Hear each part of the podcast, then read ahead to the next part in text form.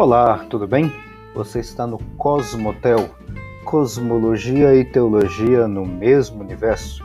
Seja muito bem-vindo. Olá, tudo bem? Meu nome é Alexandre e no episódio de hoje a gente vai, vai conversar um pouquinho sobre ondas gravitacionais. Ainda está dentro do assunto de relatividade geral e uh, buracos negros. Na realidade, a gente acabou fazendo aí um uma, uma série, finalizando uma série aí sobre buracos negros. Uh, o Nobel de Física de 2020, que deu o prêmio para o Penrose, para Guess e para o Genzel. Acho que agora não, não toquei o nome do, dos cientistas, né?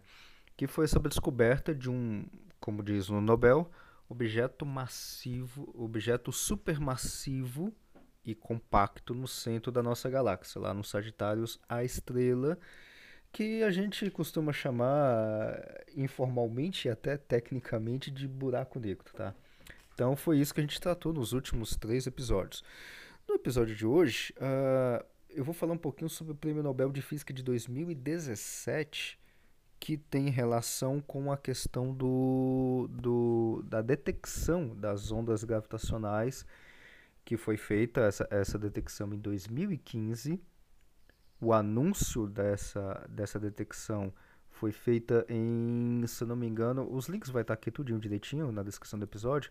Se não me engano, foi 11 de fevereiro de 2000 e isso, 11 de fevereiro de 2016, que foi o anúncio da primeira detecção das ondas gravitacionais.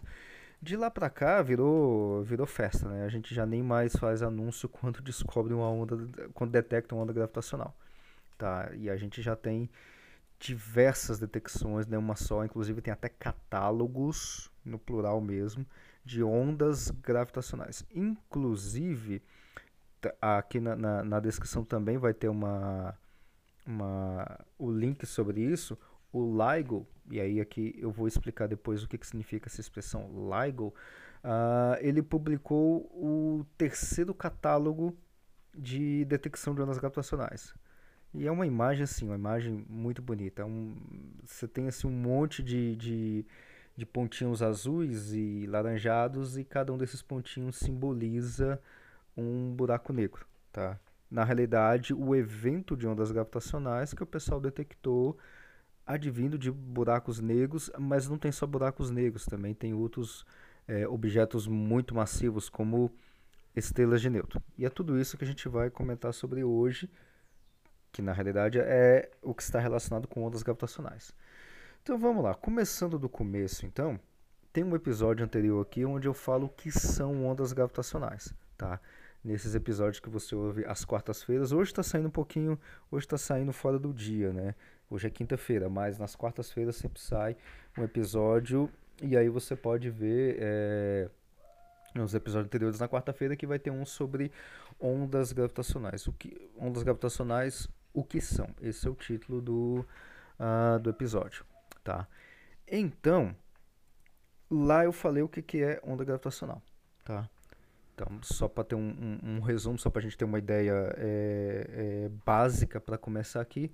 Onda gravitacional é a propagação de ondas no espaço-tempo. Tá? Dentro da relatividade geral, como a gente já comentou, também tem episódio sobre isso nas quartas-feiras, você pode voltar lá e, e ver.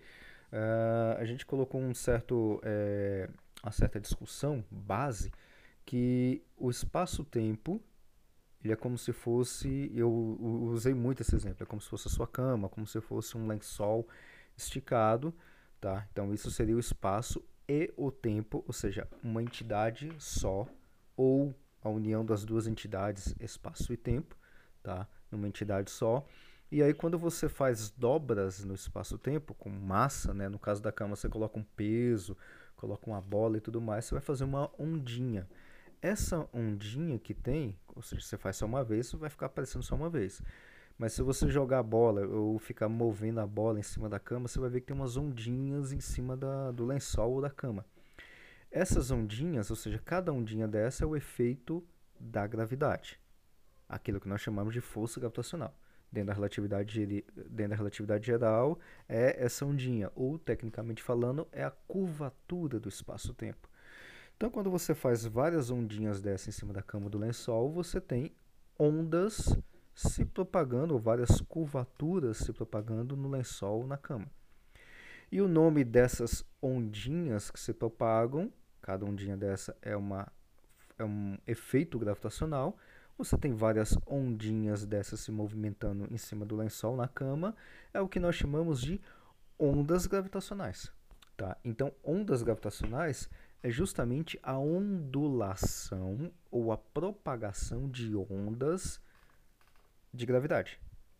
Literalmente é isso. Tá? É claro, tem diversas outras questões aí que a gente, onde a gente pode discutir ainda sobre a natureza das ondas gravitacionais, qual é a essência das ondas gravitacionais, gravitação quântica e tudo mais. Isso é uma outra discussão. Eu tenho até algumas discordâncias com relação à interpretação de ondas gravitacionais dada pela relatividade geral, mas aí é, é uma discordância muito técnica que nem cabe aqui. Mas quando a gente for falar futuramente sobre quantização da gravidade, gravitação quântica, cosmologia quântica, esse tipo de coisa, aí a gente adentra um pouco mais nesses detalhes. Mas só para firmar a base, ondas gravitacionais, então, são essas ondinhas da sua cama quando você movimenta um peso, uma bola, alguma coisa do tipo. Então, imagina isso no universo, no espaço. Então, quando você tem movimento de massa lembra da bola, né, que está se movimentando na a bola está se movimentando em cima da cama. Então você tem movimento de massa no tecido do espaço-tempo, você tem ou provoca ondas gravitacionais ou ondinhas na cama quando você movimenta a bola. Essa é a analogia para você poder entender o que, que são ondas gravitacionais, tá? Ou seja, para eu ter ondas gravitacionais, eu só preciso ter movimento de massas, porque aí eu movimento as massas ou a massa no tecido do espaço-tempo, isso provoca as ondas gravitacionais. E essas ondas se propagam, né? Igual onda do mar, igual onda no, numa bacia com água, a onda simplesmente vai embora, tá? Ela se propaga, tá? Então você tem as ondas do mar que elas estão se propagando ao longo do, de grandes distâncias. Você está numa piscina, por exemplo, aí você mexe na água, aí você vai ver que a onda se propaga até a borda literalmente isso, tá? Com ondas gravitacionais, o, a ideia é a mesma, propagação e tudo mais, tá? Aquelas coisas que a gente aprende na escola, se eu não me engano, no segundo ano, eu aprendi isso no segundo ano do ensino médio, mas já tem tanto tempo. Então, naquela parte onde você aprende sobre ondulatória, crista, uh, o vale, a onda não, não propaga ou ela não, é, ela não carrega matéria, ela só ela só transporta energia, esse tipo de coisa, tudo isso ainda vale perfeitamente aqui para o caso das ondas gravitacionais, tá? Vale para as ondas eletromagnéticas, que é aquele negócio que a gente chama de luz, tá? Só que esse é um outro assunto. Também vale para as ondas do mar, para as ondas de eh, coisa que você faz numa piscina com água, numa bacia com água, e vale também a mesma coisa, não mudou absolutamente nada em questão de fenômeno físico para as ondas gravitacionais, tá certo? Então, onda gravitacional é isso, já deu esse resumão todo bem grande. Agora vamos para a ideia uh, de ondas gravitacionais e uma parte teórica a sua detecção, tá? É muita coisa, então eu, eu vou fazer mais episódios sobre ondas gravitacionais, tá? Que aí eu quero falar sobre a detecção, ou a questão do LIGO e o Nobel de Física de 2017, eu quero abrir um pouquinho mais ele, tá? Mas vamos começar pela ideia de ondas gravitacionais em física, tá? Com, da onde é que surgiu essa ideia? A ideia, como eu falei, surgiu justamente na teoria da relatividade geral, que a gente está falando aí uh, praticamente em todos esses episódios das quartas-feiras, tá? Que começa lá com Einstein em 1916. As equações e é tudo matemático, tá? Tudo matemático. Ou seja, não tem, não tem nenhuma contrapartida experimental, observacional. Não tem nada disso, tá? Daqui a pouco eu vou falar de como é que a gente observa esse tipo de coisa. Tudo surgiu ali de equações. Então, igual você tem as equações lá da ondulatória, você tem um monte de equação esquisita, é, que a gente aprende na escola com seno, cosseno e tudo mais, né? A, na relatividade geral você tem algo semelhante também, equações de onda, né? Vamos colocar é, desse tipo dentro da relatividade geral, tá? só para relembrar, só para ficar bonitinho, né? Uh, eu, eu vou deixar um outro link também do Wikipedia sobre equação da onda, tá? Tem lá um monte de equações, uns negócios bem, bem, bem esquisitos, nem precisa se preocupar muito com isso, mas só para você ver o embasamento que nós temos sobre ondulatória, tá? E todo esse, esse, esse contexto matemático aqui é aplicado na física, como a gente estuda na física. Na realidade, a equação da onda vem da matemática, mas que a gente usa na física e usa um bocado de outros lugares, tá? E também usamos na relatividade geral. Então, essas coisas esquisitas que aparecem aí das equações que você pode ver depois, tá? Que estão no link. Uh, por exemplo, uh, nabla ao quadrado, que é o Laplaciano, essa coisa toda, né, que a gente tem equações diferenciais hiperbólicas, essa, esse monte de nomes estranhos, né, parâmetros de Lamé e tudo mais, equação de onda escalar em uma dimensão, tudo isso nós trabalhamos com ondas. É, deixa eu fazer só uma separação aqui com, com ondas de forma geral, ondas mecânicas como ondas sonoras. Isso que você está ouvindo aqui é uma onda sonora. A gente faz tratamento matemático dessa forma. Ondas eletromagnéticas, que eu falei que são as ondas ou que são as luzes ou a radiação, é tudo onda, também é onda. Então é tudo é todo esse tratamento com essas equações muito esquisitas que estão aqui, tá? Uh, e tudo isso tem esse tipo de tratamento matemático lá dentro da relatividade geral, tá? Obviamente eu não vou falar absolutamente nada de, de Lambert, equações de Euler, Lagrange, né? Que, que são as Lagrangianas ou qualquer coisa do tipo aqui. Não. É só para você ter uma ideia que a gente trabalha com tudo isso dentro da física em ondas gravitacionais. Então, tem todo esse tratamento que Einstein fez ali em 1900 e, se não me engano, 1917. Inclusive eu tenho até esse artigo no original. Depois eu vou ver se eu encontro ele e deixo aqui na, na, na descrição esse artigo do, do Einstein sobre as ondas gravitacionais, tá? É, obviamente é um artigo técnico, mas uh, é interessante da gente ver como é que é a construção da ciência. Então isso vamos arredondar 1920, tá? Einstein publicou e tudo mais, mas resultado teórico, né? O que, que a gente faz com isso? Deixa guardado. Resultado teórico, de físico, resultado matemático, a gente guarda na gaveta.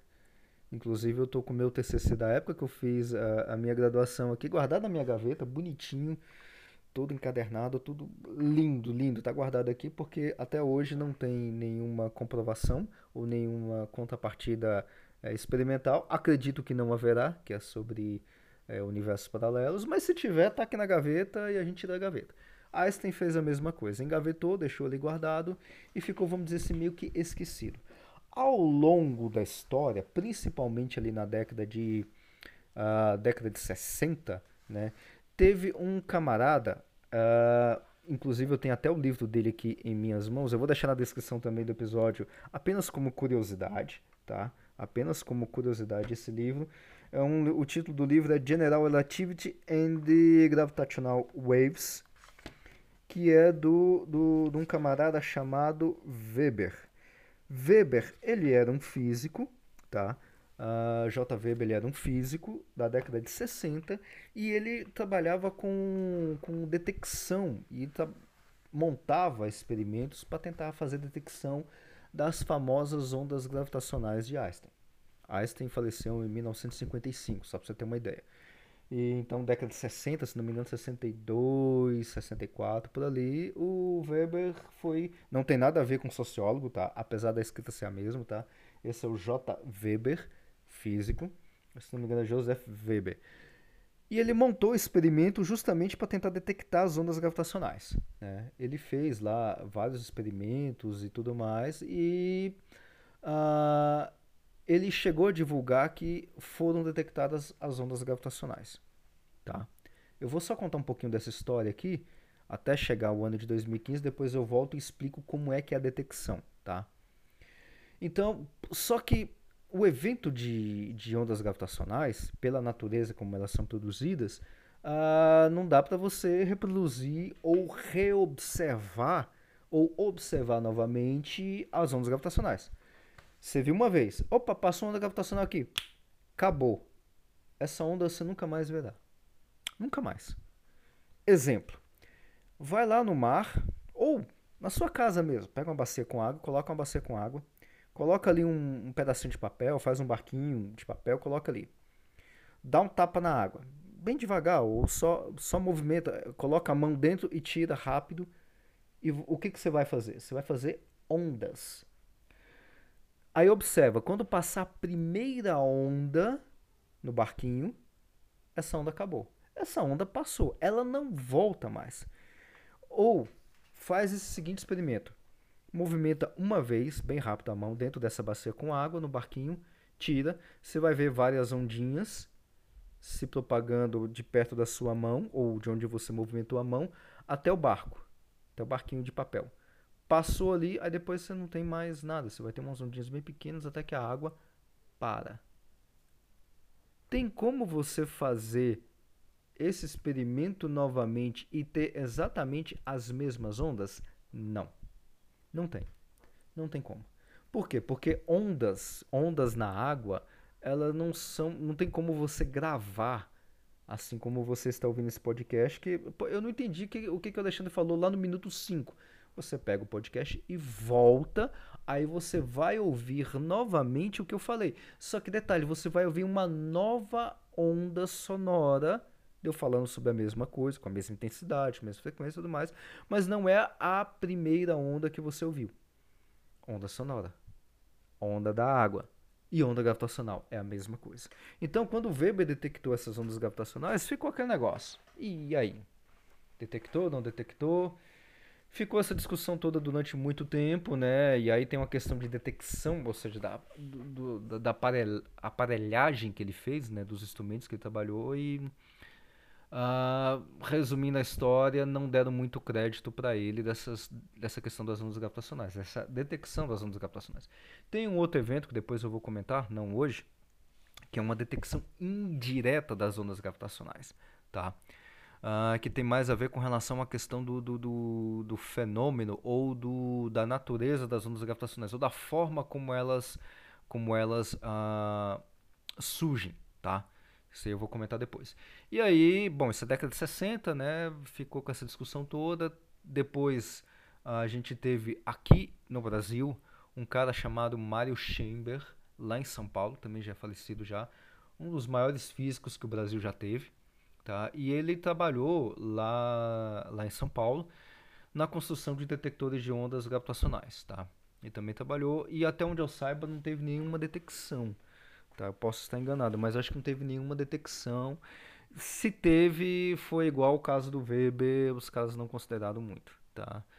A gente só foi considerar mesmo, a gente que eu digo físico de forma geral, a primeira detecção, vamos chamar de direta, tá? Para para simplificar ou para separar da outra que é indireta. A primeira detecção direta, direta entre aspas, tá? Porque tem uma discussão em cima disso, daqui a pouco eu menciono sobre isso. A primeira detecção direta de ondas gravitacionais vai acontecer justamente uh, nesse evento que eu falei para você inicialmente, que vai estar os links aqui também, no dia 15 de setembro, aliás, no dia 14 de setembro de 2015, e que apenas no dia 11 de fevereiro de 2016 é que foi anunciado, a primeira detecção de ondas gravitacionais feita pelo LIGO. Tá? O, o LIGO são dois, são dois instrumentos que tem lá nos Estados Unidos. Depois, mais para frente, nos próximos episódios, eu vou explicar em detalhes o que, que significa o LIGO. Tá?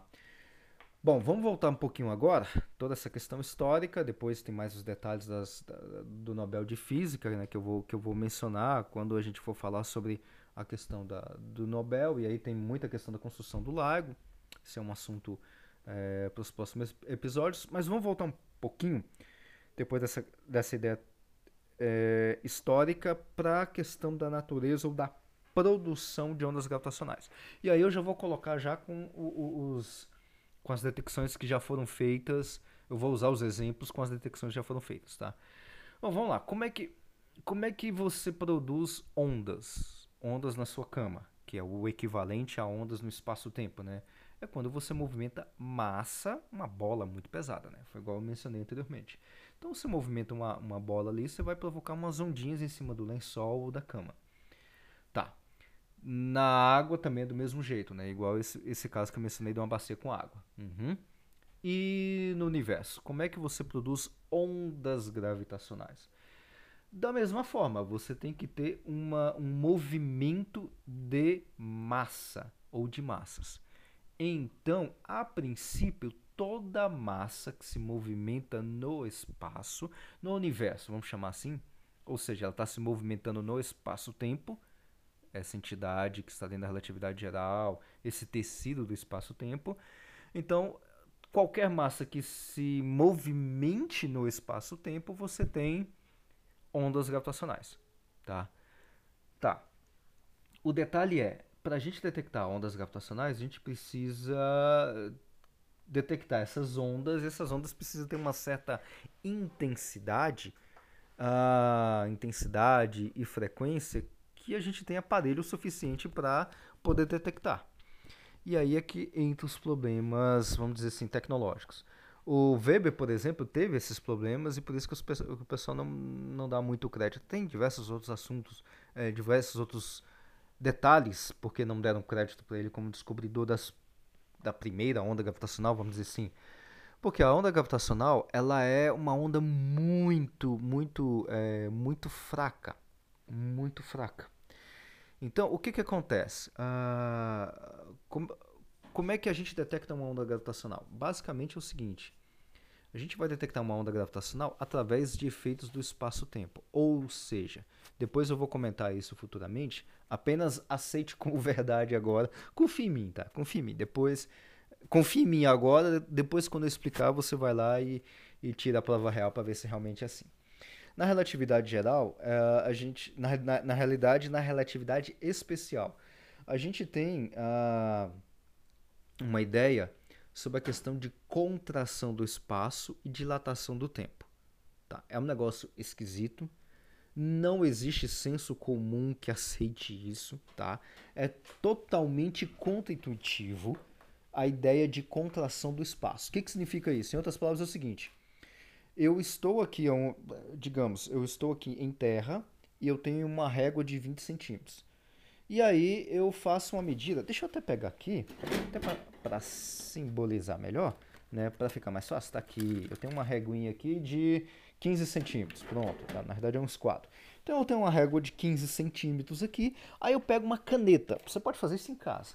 Aí eu tenho uma caneta Bic na minha mão aqui, e eu meço aqui, estou medindo ela agora, ela tem exatamente 15 centímetros com tampa. Então, a minha régua e a minha caneta, que eu estou fazendo a medida, ou seja, minha medida com a régua, tem 15 centímetros. Se uma outra pessoa que está aqui junto comigo e fizer a mesma medida da régua, ou aliás, da caneta, utilizando uma régua, vai medir literalmente 15 centímetros. Ok. Agora, se uma outra pessoa, ou se eu for para o spa, vamos supor o seguinte: você está em casa com a régua e a caneta e você mediu aí a 15 centímetros. Ok. Eu e você, cada um temos uma régua, cada um temos a mesma.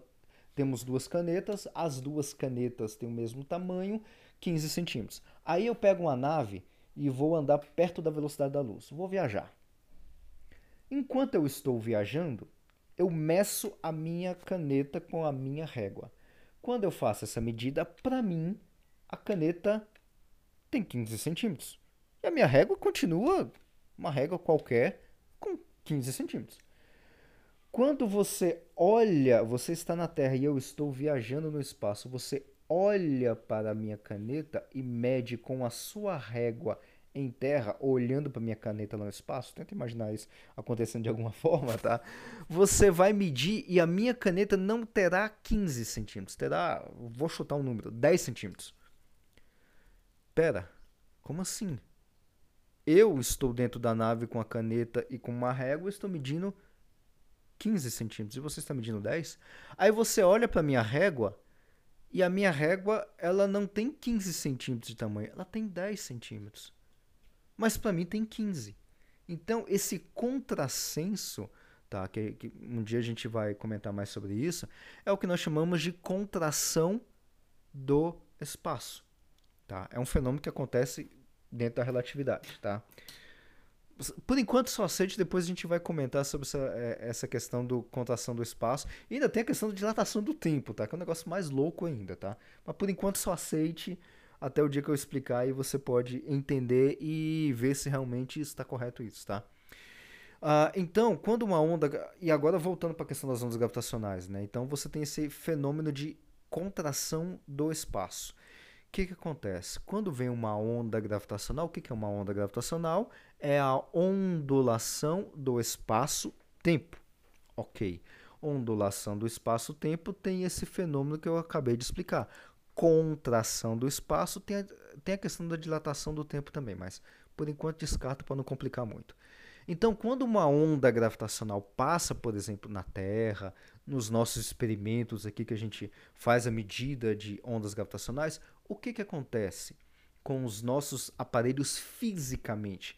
Eles têm uma ondulação no seu tamanho.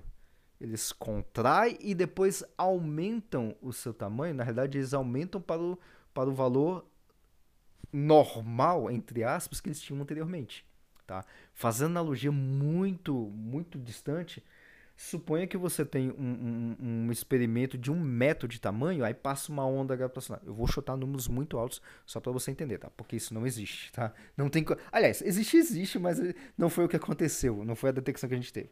Então você tem um experimento lá de um metro de tamanho, lá uma barra de um metro de tamanho, aí passa uma onda gravitacional. Essa, essa sua barra, ela diminui de tamanho para 95 centímetros, e depois ela volta para o seu tamanho normal de um metro. Ou seja, enquanto a onda está passando, a barra contraiu e depois ela volta ao normal. Tá? Então, quando uma onda gravitacional passa nos nossos experimentos, acontece isso. Tá? E ela passa na Terra, ela passa na galáxia, por ali vai. Tá?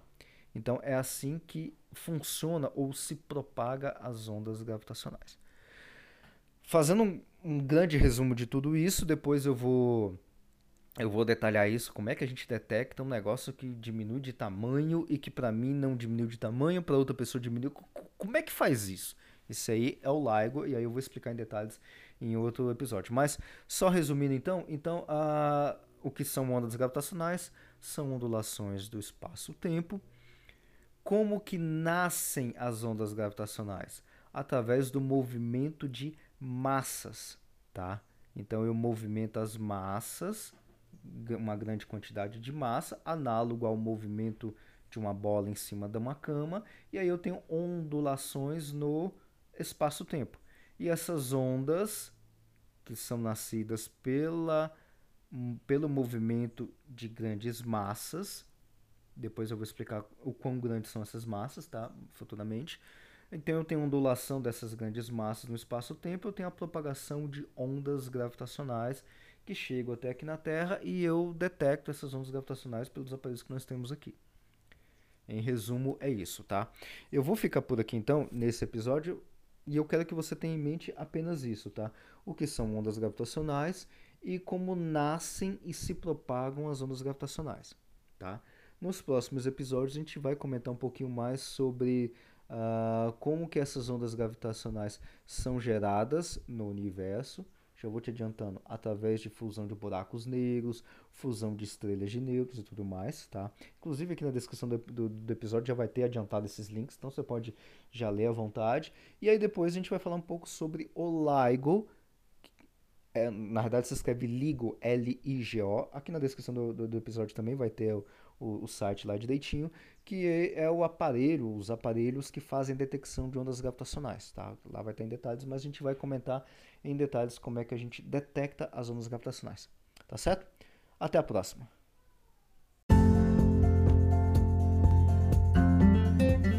Muito obrigado por acompanhar até aqui e te aguardo no próximo episódio. Até a próxima.